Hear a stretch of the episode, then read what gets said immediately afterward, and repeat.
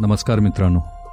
मित्रांनो अंधार सावल्या पॉडकास्टमध्ये मी दीपक पाटील तुमचं पुन्हा एकदा स्वागत करतो. मित्रांनो कथेकडे जाण्यापूर्वी एक विशेष सूचना. मित्रांनो माझ्या सर्व कथा या काल्पनिक आहेत. याचा सत्याशी कुठेही संबंध नाही किंवा मी तसा दावाही करत नाही. तेव्हा या कथा केवळ आणि केवळ मनोरंजन म्हणून तुम्ही ऐका. धन्यवाद. तर मित्रांनो आजच्या कथेचं नाव आहे दुष्टचक्र. चला तर मग सुरू करूया दुष्टचक्र धोंडीबा अरे काय चाललंय? उठलास का नाही अजून? चल उठ. न्याहारी करायला बाहेर ये चल. इनामदारांनी धोंडीबाच्या खोलीबाहेर येऊन आवाज दिला. तसा धोंडीबा दचकून जागा झाला. होयजी मालक हा बघा आलोच. म्हणत तो लगबगीने उठला. पुढील अर्ध्या तासात सर्व सोपस्कार उरकून तो दिवाणखान्यात हजर झाला. बाबासाहेब इनामदार दिवाणखान्यात आपल्या लाकडी आरामखुर्चीत बसून होते. धोंडीबाला पाहताच त्यांनी एक एक करत शेतात करायच्या कामाची यादी त्याला सांगितली. धोंडीबा काळजीपूर्वक ऐकत होता. अधेमध्ये होकारही देत होता. सर्व कामे सांगून झाल्यावर बाबासाहेब पुन्हा म्हणाले चल निघ बघू आता. दुपारच्याला रामा येईल तुझी भाकरी घेऊन. तसा धोंडीबा ठीक आहे मालक म्हणत दिवाणखान्यातून बाहेर पडला. खांद्यावर कुदळ फावडे घेऊन तो आता तयार झाला. त्याला आता डोंगराकडील शेताकडे जायचे होते. बाबासाहेबांनी सांगितलेल्या कामाची यादी आपल्या डोक्यात जुळवत तो आता वाड्यातून बाहेर पडला. गावात सकाळची लगबग दिसत होती. लोक शेताकडे जाण्याच्या तयारीला लागलेले दिसत होते. लहान मुलांची शाळा सुरू असावी. लहान पोरसोरही शाळेच्या तयारीत होते. गावातून पुढे सरकत असता येणाऱ्या प्रत्येक जाणत्या व्यक्तीला अदबीने नमस्कार करून धोंडीबा पुढे सरकत होता. आता त्याच्या डोक्यातले विचारचक्र हळूहळू गती पकडू लागले. धोंडीबाचं हे मूळ गाव नव्हे त्याचं मूळ गाव इथून जवळजवळ पाच मैल दूर डोंगरालगत होतं. अंदाजे दीड वर्षापूर्वी धोंडीबा या गावात दाखल झाला. त्याचं लग्नही झालं होतं. पण पहिल्या बाळंतपणात त्याची बायको आणि मूल दोन्हीही दगावले. त्याच्या त्या गावात निवासी डॉक्टरची सोय तेव्हा नव्हती. तशी ती आजही नाही आहे म्हणा गावातील एका म्हाताऱ्या सुईनीने आटोकाट प्रयत्न केले. पण धोंडीबाची बायको अनमूल कोणीही वाचू शकलं नाही. अन अनाथ असणारा धोंडीबा पुन्हा एकदा पोरका झाला. हे डोंगरा एवढं दुःख पचवून तो आपल्या झोपडीत जीवन कंठत होता. आणि पुढील दोन तीन वर्षे गावात दुष्काळ पडला. धोंडीबाला काम मिळेनासं झालं. अगदी रोजच्या खाण्याचीही पंचाईत होऊन बसली. मग धोंडीबा आपली झोपडी आणि गाव सोडून कामाच्या शोधात निघाला. तो थेट या गावात येऊन धडकला. गावात चौकशी केल्यावर लोकांनी त्याला बाबासाहेब इनामदारांना भेटण्यास सांगितले. लोकांच्या सांगण्याप्रमाणे बाबासाहेब इनामदार हे खरोखर एक मोठे प्रस्त होते. त्यांचा स्वभाव करारी पण तितकाच मृदूही होता. बाबासाहेबांनी धोंडीबाला काही जुजबी प्रश्न विचारले आणि कामावर ठेवून घेतले. तेव्हापासून गेली दीड दोन वर्षे तो बाबासाहेबांसाठीच काम करत होता. बाबासाहेबांनी त्याची राहण्याची व्यवस्था वाड्यातल्याच एका खोलीत केली होती. आता खायला अन्न मिळत होतं. शिवाय वर्षातून दोन तीन वेळा सणासुदीला नवीन कपडेही मिळत होते. धोंडीबा खुश होता. राहून राहून त्याला आपल्या पत्नीची आणि मुलाची आठवण येत असे. पण ते दोघे आता दूर कुठेतरी काळाच्या पडद्याआड गेल्यामुळे त्यांची आठवण काढण्यात काहीही अर्थ नाही हेही तो जाणून होता. दिवस कसे झरझर सरकत होते. धोंडीबा आता या नवीन गावात चांगलाच रुळला होता. आपल्या प्रामाणिकपणामुळे आणि कष्ट करण्याच्या वृत्तीने त्याने बाबासाहेबांसह इतर गावकऱ्यांनाही आपलेसे केले होते. विचार करत करत धोंडीबा गावातून बाहेर पडतच होता आणि इतक्यात टुनकन उडी मारून त्याच्यासमोर परटाचा गणू हजर झाला. कुठे कुठे कुठे चालला कुठे चालला? येतं येतं? माझ्यासोबत माझ्यासोबत खेळायला येतं का? चल चल चल की. हाताचे वेडेवाकडे चाळे करत हसत गणू धोंडीबाला विचारू लागला. त्याला पाहून धोंडीबाने नेहमीप्रमाणे स्मितहास्य केले आणि तो म्हणाला नाही रे गणू आता नाही खेळायला जमायचं. शेताकडे चाललोय आहे का? संध्याकाळी नक्की येतो तुझ्याबरोबर खेळायला. ठीक आहे ना आपल्या सदऱ्याची एक टोक बोटाने गोल गोल गुंडाळत उभा असलेला गणू काहीसा नाराज झाला आणि म्हणाला तुझ्याशी कट्टी. तू खेळायला येतच नाही माझ्यासोबत. आणि तो जसा आला तसा लगबगीने निघूनही गेला. गणू चांगला सत्तावीस वर्षाचा धडधाकट तरुण. पण चार वर्षापूर्वी कसल्याशा आघाताने त्याच्या डोक्यावर परिणाम झाला म्हणे. तेव्हापासून तो असाच गावात फिरत राहतो. गावात आता तो एक वेडा म्हणूनच प्रसिद्ध आहे. धोंडीबाला मात्र या गणूची फार दया येत असे. त्यामुळे धोंडीबा गणूला नेहमी एखाद्या मोठ्या माणसासारखा वागवत असे. वेळ मिळेल तेव्हा त्याच्याशी बोलत असे आणि त्याचं म्हणणंही ऐकून घेण्याचा प्रयत्न करत असे. त्यामुळेच की काय गणूलाही धोंडीबा आवडू लागला होता. गणूची ही अवस्था का बरं झाली असावी हा प्रश्न धोंडीबाला नेहमी पडे. त्याच्या या बिघडलेल्या मानसिक स्थितीबद्दल गावात बऱ्याच अफवा होत्या. काही लोक म्हणत की गणूच्या शेजारच्या एका गावातील मुलीशी प्रेमप्रकरण होते. आणि त्या मुलीचे लग्न दुसरीकडे ठरल्यामुळे त्याच्या डोक्यावर परिणाम झाला.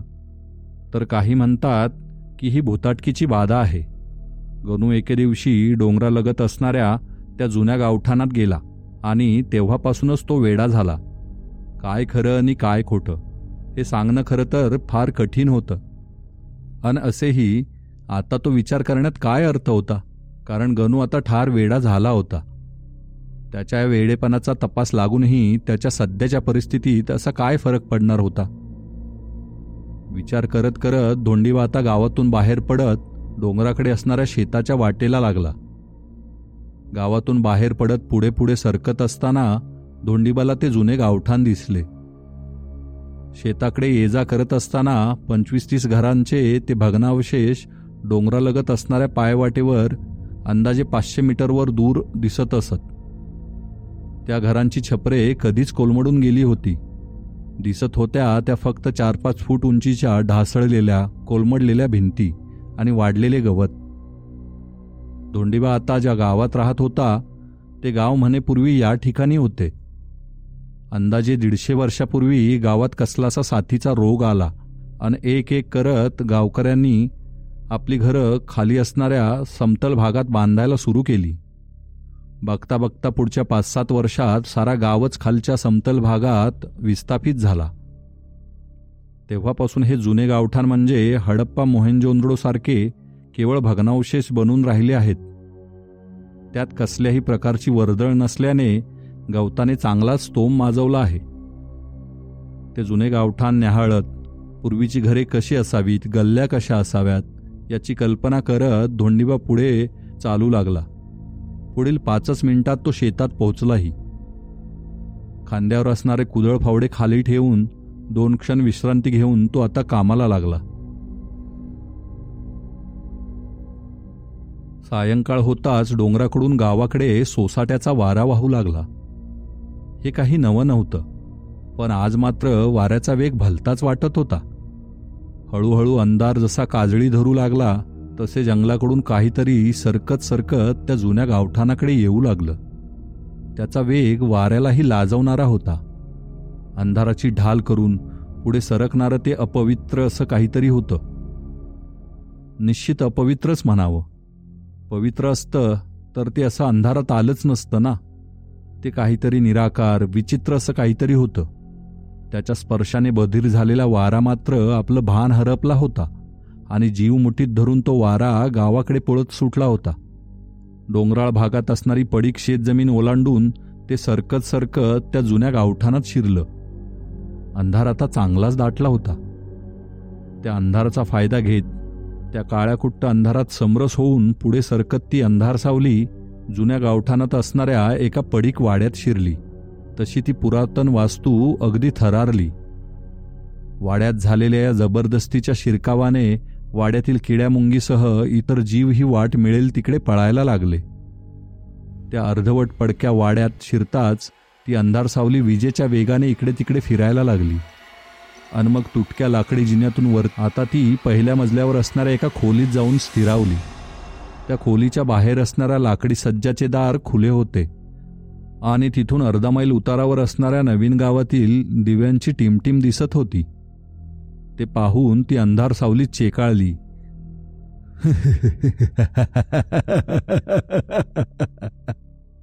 या भकासहस्याने त्या पडीक वाड्याचे रोम रोम शहारले. अर्धवट तुटलेल्या भिंती जागीच थरारल्या. छपराची उरली सुरली कवलेही तडतड करत फुटली. त्या अंधारात ती अमंगल सावली आता तिथेच दबा धरून बसणार होती. अमावस्या आता दोन दिवसांवर होती. मागील बळी मिळवून आता त्या अंधार सावलीला चारेक वर्षे होऊन गेली होती. अन रक्तासाठी आसुसलेली ती अंधार सावली आपल्या पुढच्या भक्ष्याच्या शोधात आज पुन्हा या पडक्या वाड्यात येऊन स्थिरावली होती. धोंडीबा आज पहाटेच शेतात पोचला होता. डोंगराकडील शेतात बोरवेलचे काम सुरू होते. आज सायंकाळी अमावस्या लागत असल्याने अमावस्येच्या आधी बोर मारून तयार होणे गरजेचे होते. इनामदारांनी आपली राजकीय ओळख पणाला लावून त्या शेतापर्यंत वीज कनेक्शन बसवून घेतले होते. बोरवेलची गाडी शेतापर्यंत पोचण्यासाठीचा रस्ताही दोन दिवसापूर्वीच तयार करण्यात आला होता.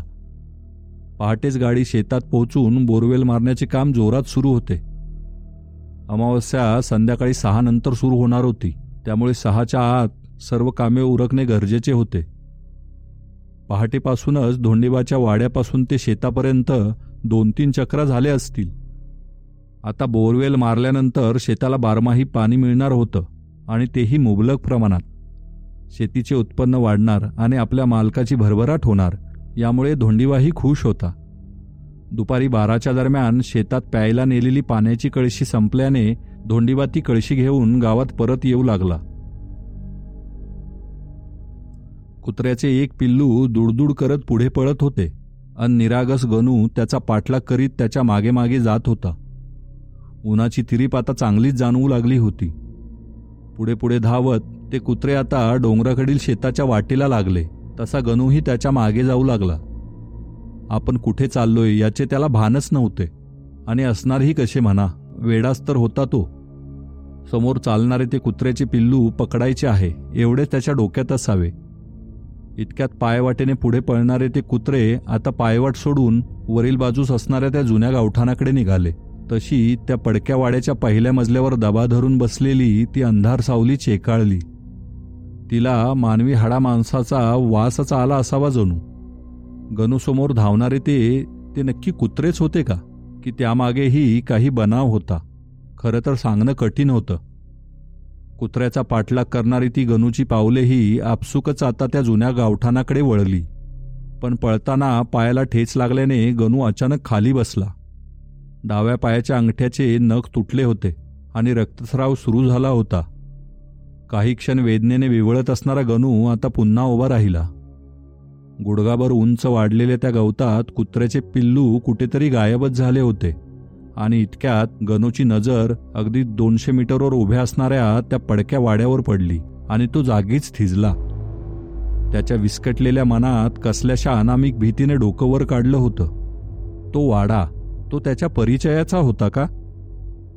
का कुणास ठाऊक पण लाकडी ओंडक्यासारखा कणकर चेहरा करून गणू त्या वाड्याकडे पाहत होता. त्याला काहीतरी आठवत होतं का?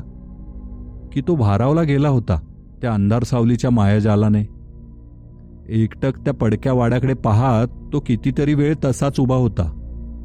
वाड्याच्या त्या वरच्या खोलीतून ती अंधार सावली आपल्या हजार डोळ्यांनी जणू गणूला पाहत होती.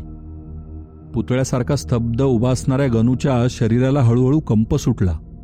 डोळ्याची पापणीही न लावता एकटक तो त्या वाड्याकडे पाहत होता आणि इतक्यात त्याच्या खांद्यावर कुणाचा तरी हात येऊन स्थिरावला. ही गोष्ट गणूसाठी इतकी अनपेक्षित होती की त्या स्पर्शाने गणू एकदम किंचाळला. मागे धोंडीबा उभा होता. रिकामी झालेली ती पाण्याची कळशी घेऊन तो गावात जात असता त्याला जुन्या गावठाणाच्या तोंडाशी उभा असलेला गणू दिसला होता. तो चुकून इकडे आला असावा. त्याला इथून गावात नेणे गरजेचे आहे. हे ओळखून धोंडीबा तिथे आला होता.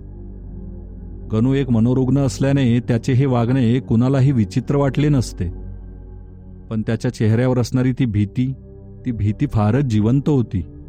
धोंडीबाने कधीही गणूला इतक्या घाबरलेल्या अवस्थेत पाहिलं नव्हतं. गणू थरथर कापत होता.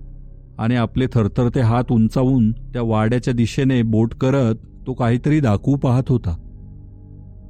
तो इतका का घाबरला असावा? त्याने काही पाहिलं होतं का? त्याची ती अवस्था पाहून प्रथम त्याला आधार देणे गरजेचे आहे हे धोंडीबाने जाणले. त्याने गणूला जवळ घेऊन शांत केले आणि त्याला समजावून त्याला तो गावाकडे घेऊन चालला.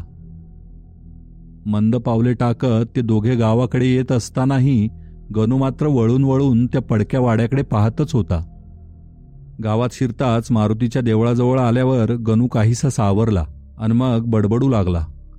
ते ते ते आले ते आले हो हो ते आले ते बसले तिथे ते ते बसले ते ते मारणार मारणार ते सगळ्यांना मारणार ते तिकडे तिकडे नको जाऊ नको जाऊ तिकडे तो वाडा तो वाडा वाडा वाडा तो तो वाडा वाड्याकडे नाही जायचं तो तो वाढा वाडा. आणि अचानक गणू मोठ्याने रडू लागला. त्याला रडताना पाहून धोंडीबान बाजूचे लोकही कावरेबावरे झाले. धोंडीबा आणि एक जणाने गणूला पकडले आणि त्याला घरी नेऊन सोडले. धोंडीबाला आता ती पाण्याची कळशी घेऊन पुन्हा शेतात जायचे होते. त्यामुळे तो लगबगीने पावले उचलू लागला. धोंडीबा लगबगीने पाय उचलत होता. खांद्यावर भरलेली पाण्याची पितळी कळशी हेलकावे खात होती. उन्हाचा पारा क्षणोक्षणी चढत असल्याचा भास होत होता. शेतातल्या लोकांना पाण्याची गरज असावी हे जाणून धोंडीबा लगबग करत होता. त्या जुन्या गावठाणाजवळून जाताना धोंडीबा पुन्हा गणूचा विचार करू लागला. काय बघितलं असेल त्या बिचाऱ्यानं? किती घाबरला होता पोरगा. एखादा नाग नाही तर मग एखादं जंगली जनावरच असेल. तसंच काहीतरी असेल. नाही तर या पडक्या खंडरात काय दिसायचं दुसरं? हे वाढलेलं गवत आणि पडलेल्या भीती. पण तो वाडा त्या वाड्याबद्दल काहीतरी बोलत होतं नव गणू जाऊन बघूया का काय आहे नेमकं? नको नको. आता लगबग आहे. पुन्हा बघू कवा तरी. विचार करत थोड्या पायपिटीनंतर धोंडीबा शेतात पोहोचला. दुपारचे जेवण शेतातच झाले. सायंकाळी पाचच्या दरम्यान बोरवेलचे काम संपले. दोनशे फुटांवर चांगलेच पाणी लागल्याने इनामदारासह बाकीचे सर्वजण खुश होते. धोंडीवा आणि दुसरा गडी रामा मागून येणार होते. शेतापर्यंत बोरवेलची गाडी नेण्यासाठी बऱ्याच लोकांच्या शेतांचे बांध तोडावे लागले होते. धोंडीबा आणि रामा गावाकडे परतत असता ते बांध आता पूर्ववत करणार होते. ते कष्टाचे काम होते. ते काम करत करत ते दोघेही आता गावाकडे जाऊ लागले. बाकीची मंडळी केव्हाच गावात पोहोचली असावी. अखेर ते दोघे पडीक जमिनीपर्यंत पोहोचले. सायंकाळचे साडेसहा होऊन गेले होते. अमावस्या सुरू झाली होती. थकलेले ते दोघे धीम्या पावलांनी पायवाट तुडवत तुडवत आता गावाकडे निघाले. धोंडीबा लघुशंकेसाठी वाट सोडून एका चढणीकडे गेला. समोरच काही अंतरावर त्याला ते जुने गावठाण दिसत होते. आणि तो पडका वाडा पाहून त्या वाड्यात चक्कर मारून यायचा विचार त्याच्या डोक्यात आला. त्याने रामाला तू पुढं हो मी येतोच म्हणत हात केला. रामाचेही विडीचे बंडल दुपारीच संपले होते. कधी एकदा गावात जाऊन एक मस्त विडी ओढतोय असे त्याला झाले होते. त्यामुळे त्याने धोंडीबाला थांबण्याचे कारणही विचारले नाही. तो पुढे गावाकडे निघून गेला. धोंडीबा आता हळूहळू त्या गवतातून पुढे सरकत होता. तो वाडा त्याच्या समोरच अगदी दोन तीनशे फुटांवर असावा. तो या वाड्यात पहिल्यांदा जात नव्हता. याआधीही कुतूहलापोटी त्याने हा परिसर फिरला होता. त्यामुळे तसे भीतीचे काहीही कारण नव्हते. म्हणजे निदान त्याला तरी तसेच वाटत होते. त्या पडक्या वाड्याच्या वरच्या खोलीतली ती अंधार सावली मात्र आता कान टवकारून बसली असावी. जसजसा धोंडीबा त्या वाड्याच्या जवळ जाऊ लागला तस तशी ती अभद्र सावली चेकाळू लागली. अखेर तिला आपलं सावज भेटणार होतं. वरच्या खोलीतून ती निराकार सावली आता झरझर करत खाली येऊ लागली. पुढच्या काही क्षणात आनंदाने तिने साऱ्या वाड्यात एक चक्कर मारली. आता ती अधीर होऊन आपल्या सावजाची वाट पाहत होती. खरं तर धोंडीबा हा तिच्यासाठी आशेचा किरण होता.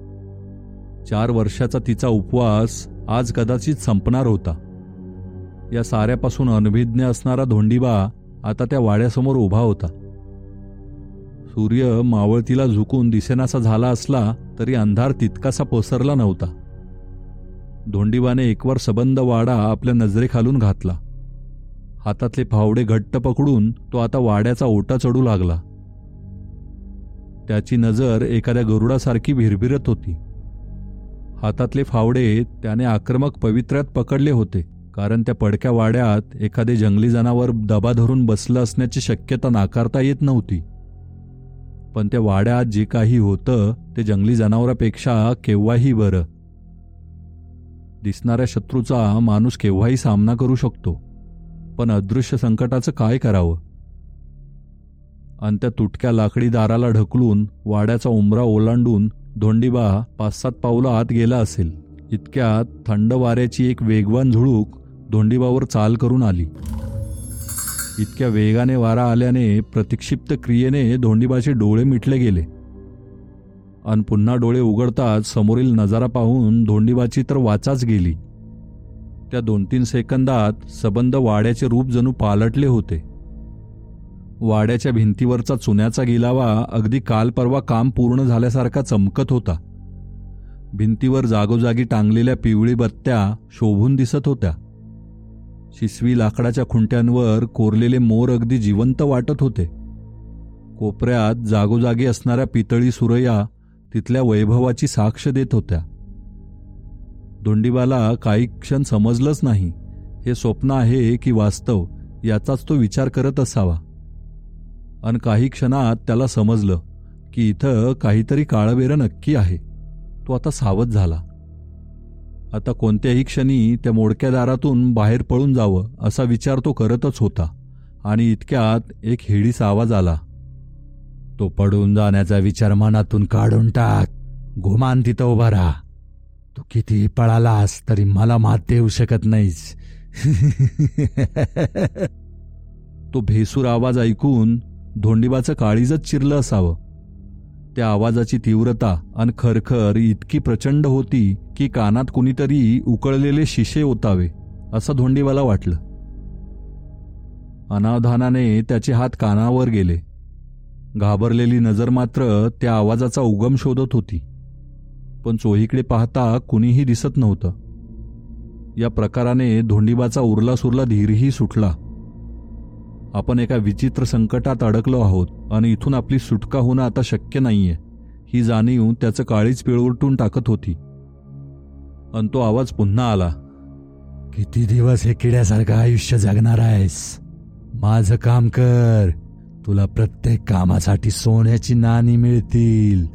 बोल. आहे का कबूल? यावेळी आवाजाची तीव्रता थोडीशी कमी वाटत होती. धोंडीबा अजूनही या आवाजाचा उगम शोधण्याचा केविलवाना प्रयत्न करत होता. अन तो आवाज पुन्हा आला. कबूल केलंस तर लगेच सोडतो तुला. बोल कबूल आहे का? पण पण काम काम काय आहे? धीर एकवटून धोंडीबाने चोहीकडे नजर फिरवत विचारले.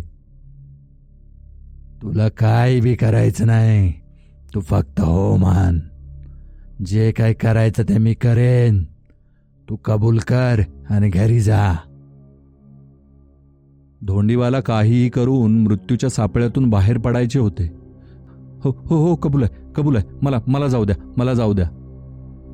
रडकुंडीला आलेला धोंडीबा हात जोडून म्हणाला आणि इतक्यात एका बिभत्स हास्याने तो वाडा थरारला.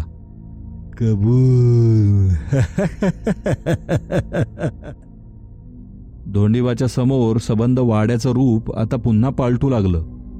रोषणाईची जागा आता त्या अंधाऱ्या जळमटांनी घेतली.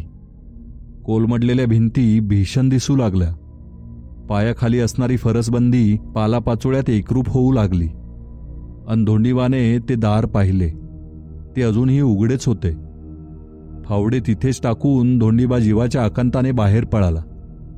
अगदी वाड्याबाहेर पळून ती पायवाट गाठेपर्यंत त्याने मागेही वळून पाहिले नाही.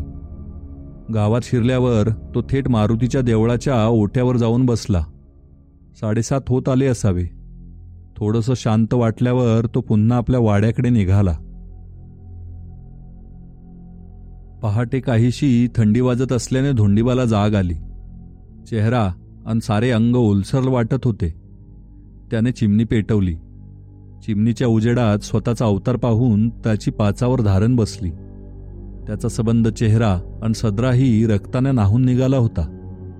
त्याने भांबावलेल्या अवस्थेत स्वतःला तपासलं पण कुठंही जखम नव्हती. मग हे रक्त कुणाचं? अर्धवट झोपेत असलेला धोंडीबा विजेचा शॉक लागल्यासारखा खडबडून जागा झाला. विजेच्या चपळाईने त्याने मोरी गाठली आणि सदरा उतरवून आंघोळ केली. तो सदरा उचलताना खिशात काहीतरी खणखणत असल्याचं जाणवलं. त्यानं पाहिलं आत सोन्याची तीन नाणी होती. भेदरलेल्या अवस्थेत तो पुन्हा खोलीत आला. बधीर झालेल्या डोक्यात काहीच प्रकाश न पडल्याने तो बाजल्यावर तसाच पडून राहिला. आता झोप लागणं शक्यच नव्हतं. सकाळी साडेसहाच्या दरम्यान गावात कुठेतरी आक्रोश सुरू झाला. तसा धोंडीबा वाड्याबाहेर पळाला. सोबत इनामदार आणि रामाही होते. इतर लोकही पळत होते. ते आता गावाच्या चावडीपाशी पोहोचले. तिथे भग्यांची तोबा गर्दी उसळली होती. वाट काढत धोंडीबा पुढे सरकला. त्या गर्दीच्या मध्यावर एक प्रेत पडलं होतं. हिंस्र श्वापदाने हल्ला केल्यासारखी त्या प्रेताची अवस्था होती.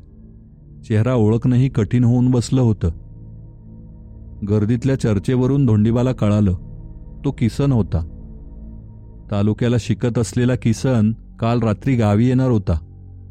ते प्रेत पाहून आधीच बधीर असलेला धोंडीबा कसावसा गर्दीतून बाहेर पडला. त्याचे हातपाय आता थंड पडू लागले. पहाटेपासून त्याच्या आयुष्यात सुरू असलेल्या उलथापालतीचा पुसटसा अर्थ त्याला आता समजला होता. आणि आपण एका निष्पाप जीवाच्या मृत्यूचे कारण बनल्याने त्याला स्वतःचीच कीव येत होती. जवळील एका शेडात शिरून दोंडेमा मटकन खाली बसला. आणि हमसून हमसून रडू लागला. पुढील अर्धा तास तिथेच बसून राहिल्यावर त्यानं कसलासा निर्धार केला. एकतर त्या विचित्र गोष्टीचा सामना करू अथवा जीव देऊ पण आता कुणाचाही बळी नको. प्राण गेला तरी चालेल पण हे पाप आपल्या माथी नको. जोशात पावले उचलत तो आता पुन्हा त्या जुन्या गावठाणाकडे चालू लागला. त्या अनिष्ट शक्तीने त्याला फसवून हस्तक बनवले होते. या फसवणुकीने धोंडीबा कमालीचा संतापला होता. त्या अघोरी ताकदीने धोंडीबाचा वापर करून एक बळी घडवून आणला होता. तारा तारा चालत धोंडीबा आता पायवाट सोडून त्या खंडरात शिरला. समोर तो वाडा बघून मात्र त्याचा जोश काहीसा कमी झाला. जीवाची भीती आता हळूहळू वाढू लागली. हिम्मत करून तो आत शिरला. आज मात्र वाड्याचे रूप पालटले नाही. तिथं कुणीही नाहीये असं वाटून चिडून धोंडीबा ओरडू लागला. अरे कुठं आहेस तू? मी आलोय. हा तुला जाब विचारायला आलोय. माझा जीव घेतलास तरी चालेल पण असलं घाणेरडं काम लावू नका मला. मी करणार नाही ते जीव घे माझा. त्यावर मात्र त्या वाड्यात धरणीकंप झाला. पालापाचोळा आणि धुळीची एक वावटळ साऱ्या वाड्यात घोंगावू लागली. धोंडीबाच्या भोवती त्या वावटळीने फेर धरला. आणि तो विचित्र आवाज पुन्हा येऊ लागला. काम नाही करणार. तू कबूल केलंयस. कबूल केलायस तो? तुला तुझा जीव नको आहे का? आवाज त्या वावटळीतूनच येत होता. तू माझा जीव घेतलास तरी बी चालेल पण मी नाही आता कबूल करत ते काम. माझी संमती देत नाही म्या. ही विचित्र ताकद कितीही घातकी असली तरी तिला आपल्या संमतीची गरज आहे. हे एव्हाना धोंडीबाच्या लक्षात आलं होतं. बघ पुन्हा विचार कर. त्या आवाजात धमकीची छटा होती. हे बघ माझा जीव घेतलास तरी चालेल तू कुणी बी आस पण माझी संमती तू नाही मिळवू शकत. मला मारून टाक पाहिजे तर. धोंडीबा काहीसा रडत रडत म्हणू लागला. तुझा जीव तुझा जीवच घ्यायचा असता तर कालच घेतला असता मी. पण इतक्या वर्षांची भूक. ही भूक एका जीवावर कशी भागणार कशी? सांग. आता तर तू माझा माणूस आहे. तू माझा हस्तक आहेस. वावटळ अजूनही धोंडीबाच्या भोवती गिरट्या घालतच होती. हस्तकाला मारता आलं असतं तर किती बरं झालं असतं.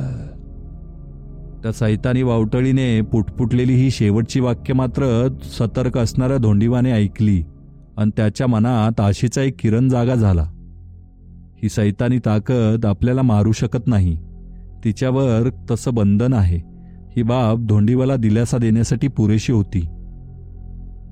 तो पुन्हा हिमतीनं म्हणाला माझा जीव घे पाहिजे तर पण मी हे काम नाही करणार म्हणजे नाही करणार.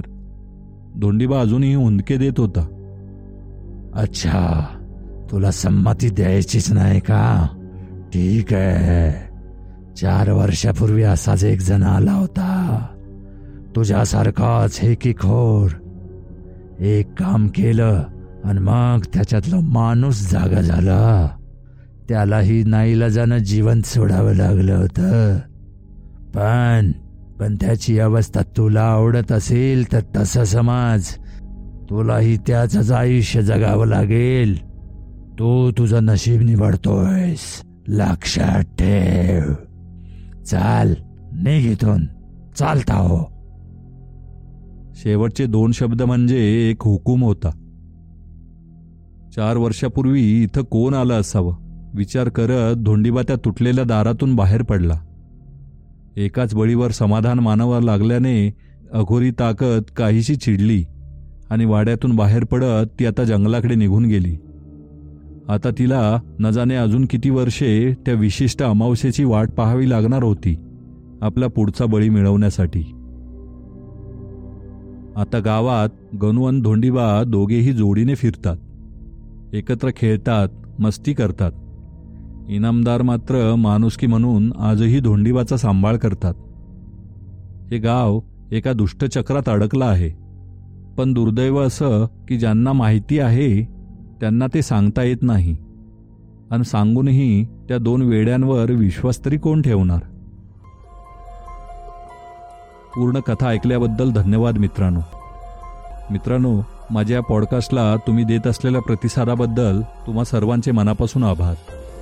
माझ्या कथा जर तुम्हाला ऐकायला आवडत असतील तर माझं हे पॉडकास्ट तुम्ही सबस्क्राईब करा लाईक करा. आणि आपल्या मित्रमंडळींमध्येही शेअर करा. पुन्हा भेटूया एका नवीन कथेत. तोपर्यंत नमस्कार.